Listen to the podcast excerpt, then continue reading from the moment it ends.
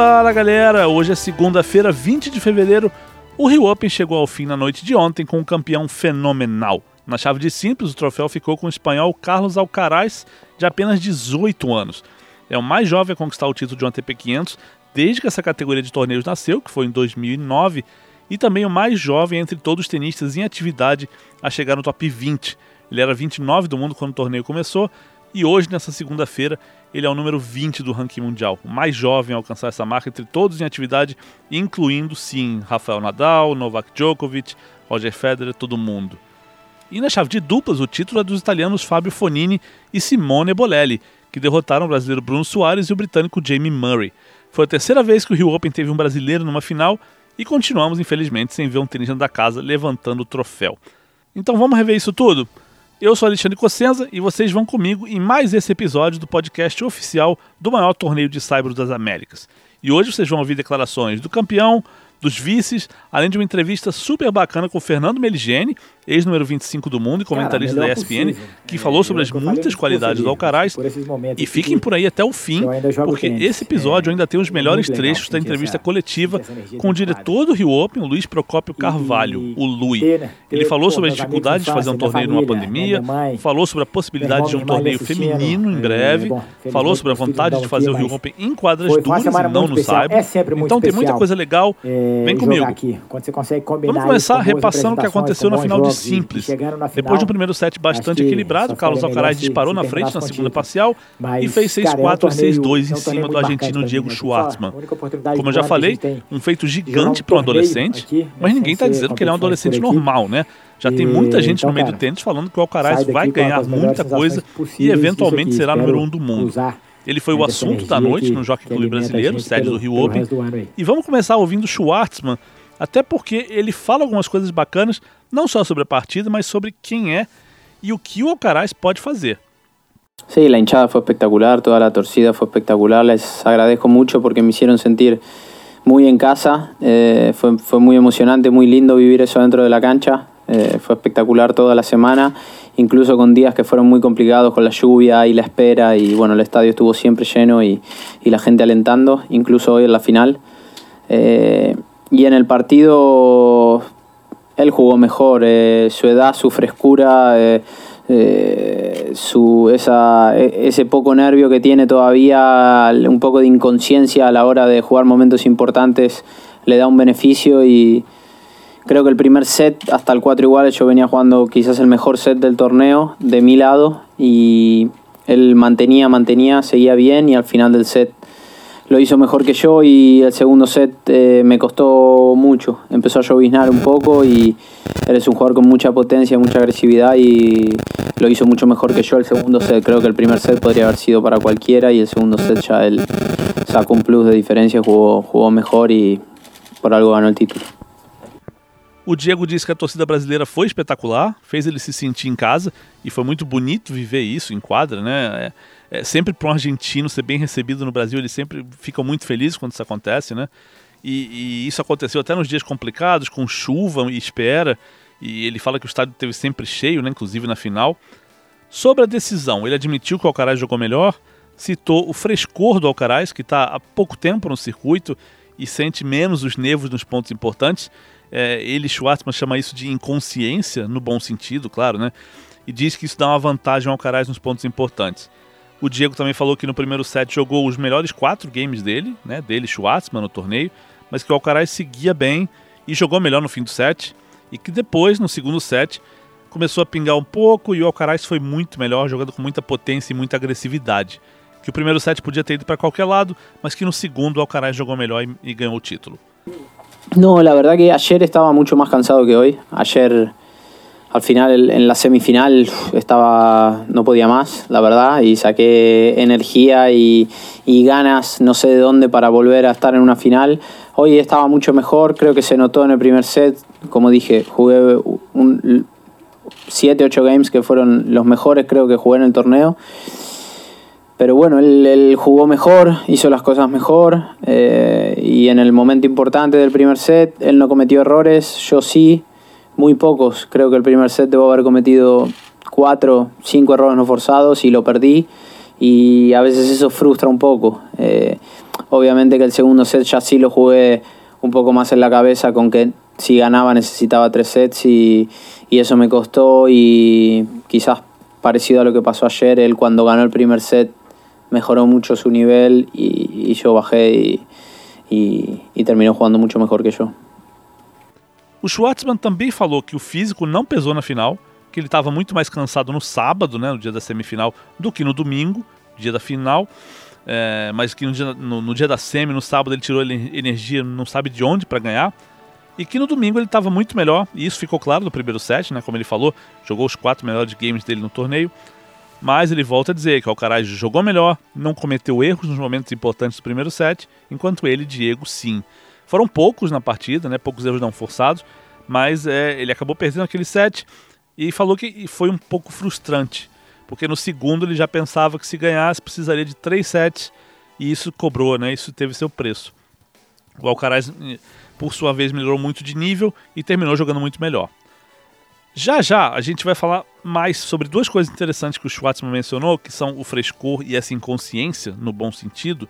Mas antes vamos ver o que o próprio Alcaraz falou, porque ele falou bonito, viu? Falou sobre a partida, sobre o público brasileiro, sobre suas ambições e, e toda essa expectativa que já existe em torno dele, mesmo sendo apenas um garoto de 18 anos. Vamos ouvir? Bueno, eh, la verdad que súper contento, ¿no? De, de poder haber ganado mi, mi primer ATP 500, mi segundo título. Eh, bueno, la verdad que eh, ha sido una semana llena de, emociones, ¿no? Y, poder ganar eh, esta final, pues la verdad que es una, una, gran alegría, ¿no? A pesar de todas las dificultades, de todas las adversidades que se han puesto por el camino, saber solventarlas de, de, la manera en la que lo he hecho, la verdad que es eh, es súper bonito, súper bonito poder eh, disfrutar del camino con, con el equipo que, que tengo y, y, la verdad que pues eh, es, es, espectacular. Sí, bueno, el objetivo ahora es no bajarlo, ¿no? intentar pues poco a poco seguir subiendo. Yo creo que, que ahora tengo varios torneos que, que, el año pasado no pude jugar, lo cual es una oportunidad también para seguir para seguir creciendo, para seguir subiendo y, y bueno, yo creo que, que, este torneo te da mucha motivación ¿no? y, y a la vez ganas de, de seguir jugando torneos y, seguir, eh, y seguir eh, como, como lo estoy haciendo. Ele disse que ficou super contente com seu segundo título na carreira, primeiro um ATP 500, né? Que foi uma semana cheia de emoções e que vencer a final foi uma alegria enorme, apesar de todas as dificuldades, das adversidades que apareceram no caminho. Ele disse que soube lidar com elas de uma boa maneira e que é muito bonito enfrentar esse caminho com a equipe que ele tem. O Alcaraz também disse que o objetivo agora é se manter no ranking, né? não cair no ranking, ficar no top 20 e seguir subindo de nível pouco a pouco. Agora ele tem vários torneios que não pôde jogar no ano passado, então ele vai poder somar mais pontos aí, seguir crescendo, subindo, e que o Rio Open dá muita motivação de continuar né, evoluindo e crescendo como ele vem fazendo. E ele também falou sobre as ambições dele, que não são poucas não, viu? Mis ambiciones es eh, ser número uno del mundo, ganador de Grand Slams, eh, ganador de medallas olímpicas. Eh, la verdad que soy un chico que, piensa, que, que sueña lo grande. O Alcaraz falou que quer ser número um do mundo, campeão de slams, medalhista olímpico. E, e, nesse momento ele deu um sorrisinho e falou que é um rapaz que pensa grande, né? E logo em seguida ele deu outra resposta bem interessante sobre o que esperam dele, né? Porque muitos né, dizem que ele já pode ser número um do mundo daqui a alguns anos. Bueno, eh, son expectativas altas, ¿no? La, lo, lo, que la gente tiene, tiene en mí. Eh, agradezco que, que, la gente vea en mí que, que puedo ser eh, el mejor del mundo, pero, pero bueno, al final eh, eh, tanto mi equipo como yo sabemos lo difícil que, que, es. Tengo a Juan Carlos que ya fue número uno del mundo, lo cual me puede decir lo difícil y lo sacrificado que es eh, llegar a ser número uno del mundo. Hasta el momento yo creo que estoy en el camino, estoy en el camino correcto y si no me desvío de ese camino y sigo haciendo las cosas bien, pues tendré eh, oportunidades. No garantizado que vaya a ser número uno mundo, pero sí tendré, tendré oportunidades. Ele diz que são expectativas altas, né, que as pessoas têm, que muita gente é, vê que ele pode ser o melhor do mundo, mas que tanto a equipe dele, Alcaraz, como ele mesmo, sabem o quão difícil é isso. Ele cita o técnico, o Juan Carlos Ferreiro, que foi número um do mundo e que pode dizer para ele, né, no dia a dia, o quão difícil isso é e o quanto sacrifício exige ser número um do mundo. É, o Alcaraz disse também que está no caminho certo e que se não se desviar desse caminho, ele vai ter chances. Que não existe garantia de que vai acontecer de ele ser número um do mundo, mas que ele terá chances. E sobre os elogios do Schwartzman, olha o que ele falou. Bueno, es, eh, me alegra que Diego haya dicho eso. Eso significa que, que disimulo muy bien eh, los nervios en los momentos importantes. Eh, al final todo el mundo sabe eh, y bueno sabe sabe bueno, diferencia los puntos importantes que, que los demás y quien mejor sepa gestionar los nervios en esos momentos es el, el que mejor el que, el que mejor, mejor, le va a ir. Así que es algo que, que, estoy trabajando, es algo que estoy mejorando en que lleguen los puntos importantes y piense que es un punto más, eh, no darle la importancia que tiene y, y, sobre todo pues intentar disimular esos nervios de cara al rival. Ele começa respondendo sobre como Schwartzman disse que ele, Alcaraz, parece não sentir a pressão né, e jogar todos os pontos da mesma maneira. E, e, o Alcaraz dá uma risada dizendo que isso significa que ele disfarça bem os nervos nos momentos importantes. Que todo mundo sabe diferenciar os pontos importantes e quem administra os nervos melhor nesses momentos é quem vai se dar melhor. Ele diz que está melhorando nisso, né, em pensar, em tratar os pontos importantes só como mais um ponto e também evoluindo em disfarçar os nervos e não deixar o rival perceber que ele sente esse nervosismo também. E depois de ouvir o Alcaraz, eu fui entrevistar o Fernando Meligeni, campeão pan-americano, ex-número 25 do mundo, semifinalista de Roland Garros em 99 e atual comentarista da ESPN. E ele teve muitos elogios a fazer ao espanhol, não só pela postura em quadra, mas pelo que fala e faz fora dela. E também pela equipe que tem, né, com o Juan Carlos Ferreiro, o que não pode passar sem comentário. Vamos ouvir? Garoto de 18 anos, o mais jovem campeão de ATP 500 desde que a categoria foi criada, em 2009 o mais jovem tenista em atividade a entrar no top 20, que vai acontecer segunda-feira agora. O que, que ele tem de tão especial? O que, que ele não tem, né? É porque é, é um garoto que tem uma mentalidade diferente. É, eu estava vendo o jogo com, com o Ricardo, com o Pardal, e a gente estava discutindo isso. É, ele tem uma facilidade enorme de aprender.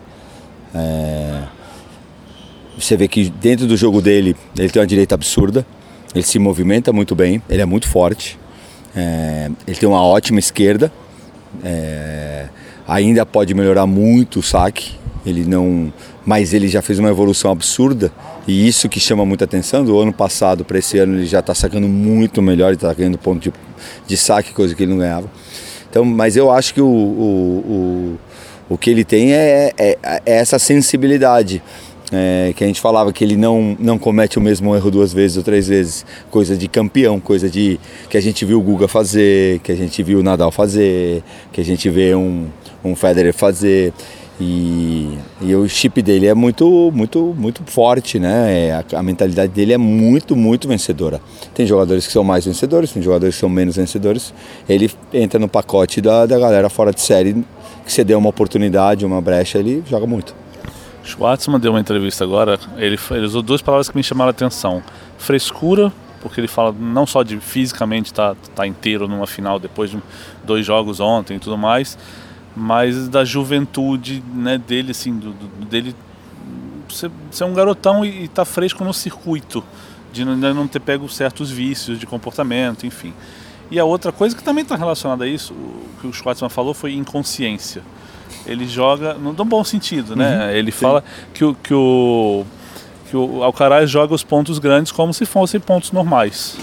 E, e perguntaram isso para o Alcaraz na coletiva, ele falou, ah, bom, sinal que eu dissimulo bem. Mas você concorda com isso, que ele parece que está jogando normal quando, de repente, até num 30-40, não iguais? Eu acho que ele, que ele sente. Você vê que no Berretino, no começo do segundo set, ele, ele jogou mal. Aqui ele fez 7, 1 a 0 e saque e fez quatro besteiras. Então ele mostra que ele é humano, que ele faz as besteiras. É... Só que rapidamente ele, o que eu falei agora, ele não comete o erro duas vezes.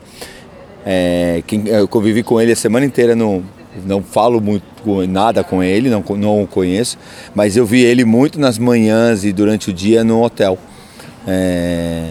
E ele continua sendo aquele garotão que você vê jogando um banana ball, né? Andando na piscina e não fugindo dos fãs todo, enquanto todo mundo tomava café no, naquele lugar reservado para os atletas, ele tomava lá embaixo junto com, com os hóspedes, é, não rejeitou nenhuma foto. E aí você pode olhar isso como, nossa, que cara humilde. Eu olho isso, nossa, como ele ainda não foi corrompido pelo circuito, né? É, a coisa do começar a falar monossilabicamente, fazer uma, uma, um discurso depois da vitória, protocolar, né? Ele foi lá e elogiou, não porque ele foi elogiado pelo Schwartz, mas ele elogiou o Schwartz de uma maneira muito carinhosa. É, coisa que depois você passa um tempo sem não e de quando você tiver muito ah lá Nadal, Djokovic, que aí você já sabe o que você tem que falar e que você fala. Então, por ser tão jovem, mas ele tem uma coisa que é uma grande vantagem, que é, que é um grande exemplo. Logicamente, cada um tem o seu tamanho e pode ter o tamanho do bolso também. Ele tem o Ferreiro do lado. Né? Ele vai lá e, e, e pegou o melhor cara para poder ajudar ele. Existe, acho que não existe um cara melhor na, na Espanha para pegar ele e mostrar o caminho. É, ele investiu também, óbvio que o Ferreiro investiu, mas ele investiu o que ele tinha e provavelmente o que ele não tinha para ter um cara desse do lado. É, enquanto muitas vezes a gente fica olhando o, o, a migalha, sabe? Aquela coisa, ah não, isso aqui, mas se, e se eu perder, eu vou. Eu acho que ele tem várias coisas que, que chamam muita atenção, por isso que todo mundo fala, não sei se isso vai acontecer, que ele vai ser o próximo número um do mundo. Essa era, essa era a minha próxima pergunta para você. Eu te conheço. Ele...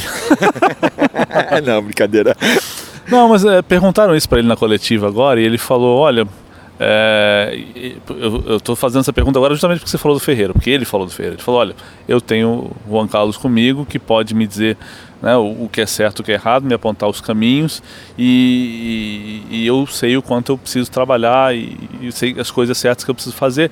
E se não me desviar do caminho, eu vou ter uma chance. Ele fala assim: não é nada garantido, mas eu vou ter uma chance, vou ter oportunidades. É um discurso bem maduro, né, para um garoto de 18 anos. Total, total. Mas é isso, né? A gente. Eu, eu, eu, eu faço muito, você me conhece muito, e eu faço muita analogia com a vida, com, com o dia a dia. É, ele está na, na, elite da elite da elite, e ele trata a elite da elite da elite do, jeito que tem que ser tratado. Né? É, você não pode tratar, e é uma briga que a gente tem muitas vezes no tênis brasileiro, nas coisas, que às vezes é, parece que a gente desrespeita a dificuldade, não o desrespeito é, com vontade, ou eu, eu quero desrespeitar você. Mas, pô, você está num circuito onde tem Federer, Djokovic, Nadal, Medvedev. Se você não fizer 150% das suas coisas, você não tem chance nenhuma. Né? E ele tem essa consciência, o Ferreiro colocou essa consciência nele, mas acima do, do Ferreiro, ele fez o chip. Eu perguntei isso pro, pro Ricardo hoje. A gente estava batendo, a gente bateu um papo gigantesco. Parecia que a gente não estava nem vendo o jogo, tanto que a gente conversava. Você pode colocar no garoto. Você pode, mas é ele que tem que querer. Você pode colocar em qualquer brasileiro que tem aqui. Só que um dia é como querer parar é, de fazer uma coisa errada. Você tem que dizer que agora você vai parar e começar a fazer diferente.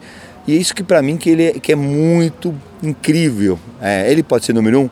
Ele falou tudo. É, ah, falar que vai ser número um do mundo é muito subjetivo. Né? Tem muito cara bom ali que pode ser. Porque o Zverev não pode ser, porque o Medvedev não vai ser.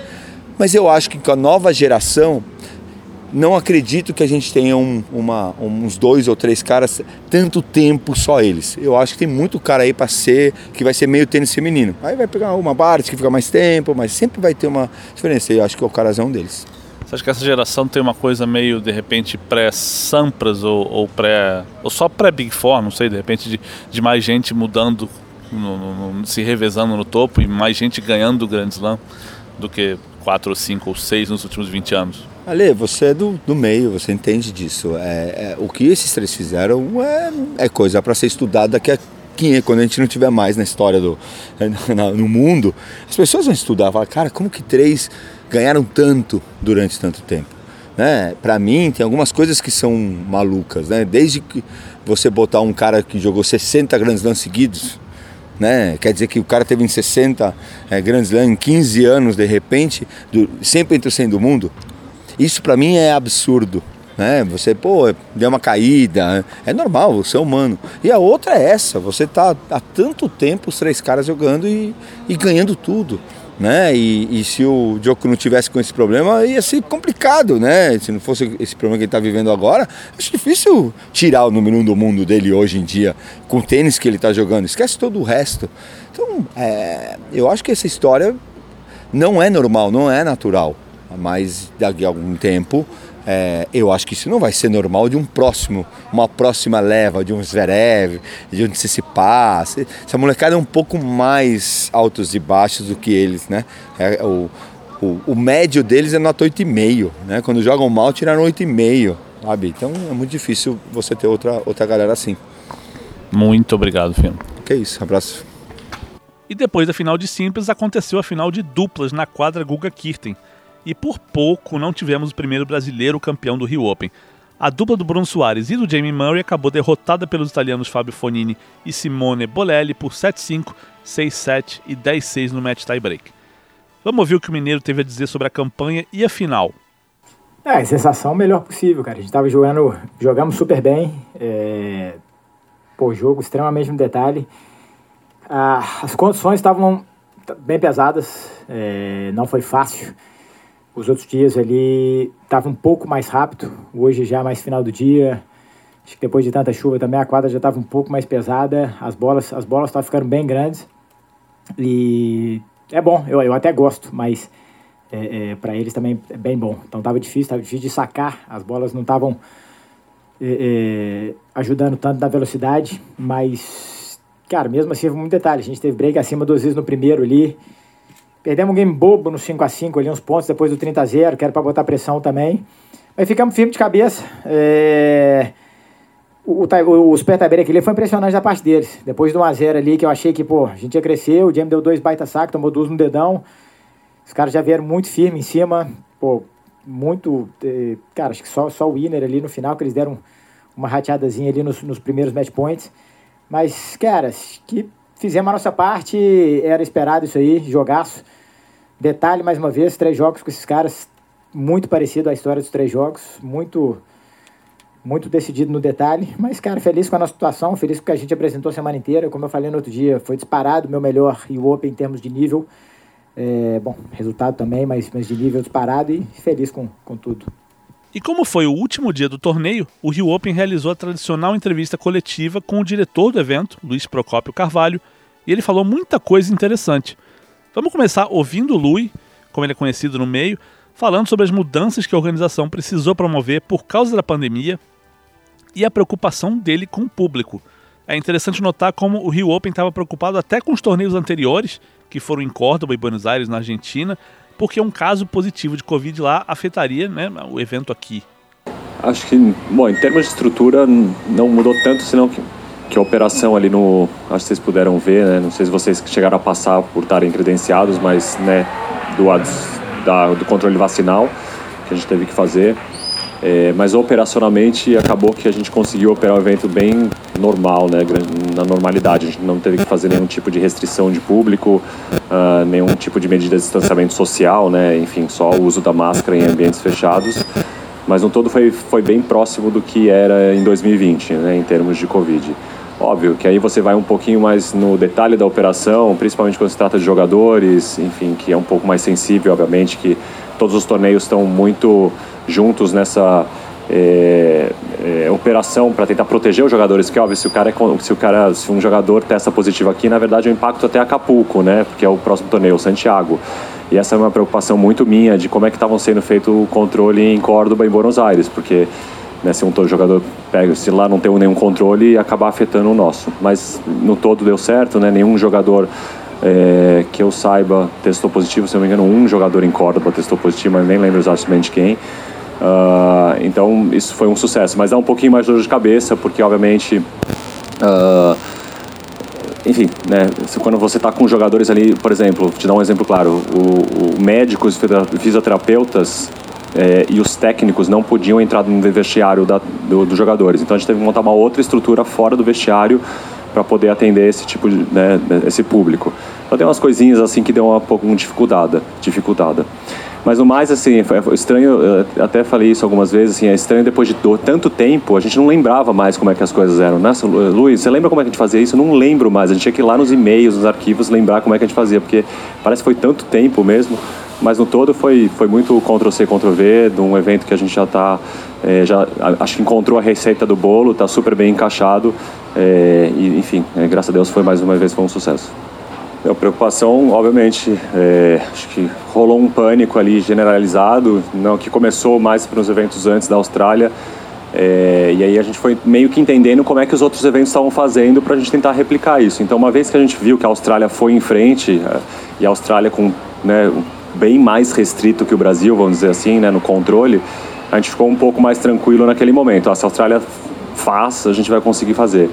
É, na verdade, a gente sempre teve muito próximo aqui da Secretaria Municipal de Saúde, do Daniel Sorans, da equipe dele, para a gente poder entender qual seria o momento da pandemia em fevereiro. E isso é uma coisa que, né, depois de tanto tempo de pandemia, a gente já entendeu mais ou menos como é que o vírus, vamos dizer assim, é, responde, né? Então, né, os países da Europa que estão dois, três meses na frente, a gente já estava meio sabendo que nesse momento do Rio Open o, o vírus já, né, as infecções já estariam caindo e de fato elas estão caindo, as internações estão caindo. Então, graças a Deus, né, junto dessa parceria da Secretaria, da Secretaria Municipal de Saúde, eles, uma reunião que a gente foi com eles presencialmente, eles nos tranquilizaram, né, passaram para a gente quais seriam os protocolos e aí a importância da vacinação, né, que a gente anunciou, então todo mundo tinha que estar vacinado, quando a gente anunciou que todo mundo tinha que ter vacinado e depois a terceira dose para quem estava acima de 50 anos. Eu acho que provou é, que foi, né, os momentos de pânico a gente conseguiu ali superar e graças a Deus deu tudo certo no final. Outra pergunta que se faz ao Lui em toda edição do Rio Open é sobre a possibilidade de um torneio feminino, de uma chave feminina, né, um WTA junto com um ATP, que já é o ATP 500, que é o Rio Open. Ele respondeu que a IMM, que é a promotora do Rio Open, nunca deixou de considerar essa hipótese e revelou que a intenção deles agora é fazer um evento feminino separado e não necessariamente no Rio de Janeiro. Cara, existe. É, não, já falei também nos, nos, anos anteriores, a gente fez uma decisão naquela, naquele momento estratégica de né, tem que abrir mão do WTA é, por, por, por, razões logísticas, enfim, operacionais. Hoje em dia a gente vê que essa decisão no todo, né, sem, sem ir para o lado não mulheres, mas foi acertado, o evento cresceu de porção, ele encaixou melhor só com o masculino. É, naquele momento, acho que você deve lembrar, o masculino é um 500, ATP, o feminino é um 250, então a gente acabou optando é, para ir nessa direção e hoje a gente está tranquilo que foi uma decisão acertada no termos, em termos de negócios, né? Obviamente a gente sempre olhou com muito carinho, né? O sucesso agora recente do tênis feminino até muito mais que o masculino, né? Muito mais, enfim, a, a, a final da Luísa, do US Open, depois a medalha de bronze, agora a Bia, enfim, tudo o que está acontecendo. A gente sempre olha com muito carinho, mas a gente está estudando porque a gente precisa achar o mercado, achar a data ideal para fazer o evento, o mercado ideal para achar o evento. Não sei se é São Paulo, se é no Rio, se é em outro lugar, é, mas certamente a gente, a nossa ideia é, é descolar os eventos, né? Trazer o evento feminino é, como se fosse um palco único, né? Não mais dentro do Rio Open. Então esse essa é a nossa ideia, nosso plano, a gente não sabe se vai ser 23, 24, 25, mas certamente a gente está olhando para o futuro é, nesse aspecto do evento. Outra pergunta recorrente foi sobre a chuva, né? O quanto ela atrapalhou e principalmente o quanto isso afeta os jogadores e sua vontade de, quem sabe, um dia voltar para jogar no Rio Open. Não, não assim, a chuva, óbvio, é, não, nunca é bem-vinda, mas eu já te contei a história minha com a chuva. Então, quando a chuva vem, eu nem, nem entre tanto pânico e desespero. É, teve anos piores com a chuva, porque na verdade a chuva é bem pior quando ela pega no começo da semana, quando tem muito jogo. Aí você afeta realmente, você começa a ter muitos problemas para frente. Então a gente conseguiu jogar dois, três dias sem chuva e foi quando a chuva veio. Uh, mas o, o, o, desafio, na verdade, da chuva desse ano é que ela não. A chuva, não sei se vocês perceberam, mas a chuva era muito fininha e ela não mostrava no radar, então a gente não conseguia, a gente estava sempre second guessing, assim, a gente não sabia que horas a gente ia conseguir voltar. Então isso estava dando um pouco de ansiedade, porque a gente estava tomando decisões sem ter certeza absoluta se estava vindo uma chuva, como normalmente cai uma chuva forte, ou aquela garoinha fina que não parava. Uh, então isso foi no oitavo ano foi a primeira vez que a gente teve essa situação, que a gente não conseguia entender direito qual que era a dinâmica. É, em relação aos jogadores, assim, eu acho que eles estão tão calejados, né? O Rio não é o único evento do, do circuito que chove, que tem problema com chuva, tem vários outros também. Enfim, o Wimbledon, vida inteira teve problema com chuva e agora tem menos porque tem dois estados. Mas segue tendo problema com chuva, porque são duas, três quadras, tem teto, duas, se não me engano. O resto, todo mundo tem que ficar o tempo inteiro, o dia inteiro no vestiário esperando jogar. Então, assim, não acho que afetou. É, acho que no final do dia eles estavam super tranquilos ali em cima e você sabe que a, decisão de como é que a gente faz, se a gente cancela ou se a gente segura eles, vai muito em base também do feedback deles e eles estavam querendo jogar, tanto é que a gente é, segurou quase todos os dias até bem tarde, foi até o limite, mas graças a Deus, domingo estamos de volta praticamente on schedule, né, tirando a semifinal de dupla. E a final de dupla que eu acho que até encaixou melhor, porque o Bruno está na final, eu acho que vai ser super especial jogar a final de simples e depois a final de dupla, imagino que vai todo mundo ficar para torcer para o Bruno. Mais um tema que voltou à tona foi a vontade dos organizadores do Rio Open de mudar o evento para que ele seja jogado em quadras duras. Já faz algum tempo que o torneio né, do Carioca e o ATP de Buenos Aires manifestam essa vontade, porque os diretores acham que vai ser mais fácil atrair jogadores top para cá, para América do Sul, porque essa temporada de Cyber Sul-Americana ela fica entre dois períodos de quadra dura, que são a parte australiana, né, onde, quando é disputado o Australian Open, e a sequência que vem logo depois, que tem Acapulco, Indian Wells e Miami, um ATP 500 e dois Masters 1000, todos em quadra dura. E por isso vários tenistas não querem nem jogar no Saibro, né? preferem seguir nas quadras duras e não vêm para a América do Sul. Foi um assunto que ficou um pouco de lado por causa da pandemia, mas o Lui disse que o Rio Open não mudou de opinião e continua sim tentando essa mudança para o piso sintético. Não, a gente, a gente continua com o pedido de quadradura porque não, não é só a questão da, né, do, do, do, Centro Olímpico, a questão é que a gente sabe que nessa época do ano é difícil jogar no Saibro, é mais difícil para os jogadores fazerem essa transição da Austrália para o Saibro de volta para Indian Wells, Miami. E como o Felipe falou, se ficasse na, na dura seria muito mais fácil atrair os, os né, Tsitsipas, Zverev, enfim, é, esses jogadores que de fato estão priorizando a quadradura nessa época do ano. É, então, assim, a gente, não, a gente, o assunto meio que morreu, não vou, não vou mentir para você, ninguém tá, tipo, falando, advogando agora, ah, quadra, quadra, mas existe uma conversa sim, porque a partir de 2023 ou 2024 existe o, o planejamento estratégico da DP, né, que é o André Galdense, ele entrou como, como, como chairman e ele está é, tá apresentando algumas mudanças do circuito que vocês devem estar acompanhando, está saindo pouco a pouco na imprensa, mas tem bastante coisa por detrás. Então, é, essa é uma das coisas que a gente estaria almejando nessa, nessa mudança né, desse, de, de quadradura. Mas hum, confesso para você que não vai ser algo para 2023, pode ser que seja mais a longo prazo. Em questão ao centro, eu acho super legal que a CBT conseguiu fazer uma quadra de cyber, enfim, ali no, né, no, no, no, centro, mas tem que lembrar que o Rio Open não é só uma quadra, né? O Rio Open são 9, 10 quadras, enfim, tem toda uma estrutura. É, e aí, enfim, é, é sempre aquele desafio, né? Ao invés de estar muito bem encaixado aqui, é, o jockey recebe a gente super bem, então, enfim, a gente fica sempre naquele, naquele limbo, né, do que fazer, como, como agir, mas enquanto né, a gente, o evento estiver sendo um sucesso aqui, a gente está confiante que a gente está no lugar certo, mas nada impede do futuro a gente fazer essa mudança. Na resposta, o Lui até cita a Copa Davis, que vai ser realizada no Parque Olímpico no mês que vem. Vai ser uma quadra de saibro montada em cima do piso duro lá. E ele fala é, sempre do Parque Olímpico porque se especula por aí que se o Rio Open mudar para quadras duras, seria mais viável mudar o torneio para lá do que transformar ou adaptar todas as quadras de saibro do jockey para quadras duras. Eu perguntei sobre essa possibilidade de continuar a fazer o Rio Open no jockey em quadras duras em vez de no saibro, e ele deu uma resposta super bem humorada. Ah, tem os prós e os contras. Tem, é, a gente nunca teve essa conversa com o jockey de se for na quadradura, você deixa que a gente bote nove quadraduras aqui. Acho melhor, inclusive, nem trazer esse assunto à tona, mas, é, mas a gente, é, enfim, eu já comentei, a gente já foi várias vezes no, no Barco Olímpico, já estudou, a gente conhece muito bem aquela arena. Acho na hora certa, no momento certo, se encaixar, a gente, pô, tá mais que feliz de levar o evento para lá.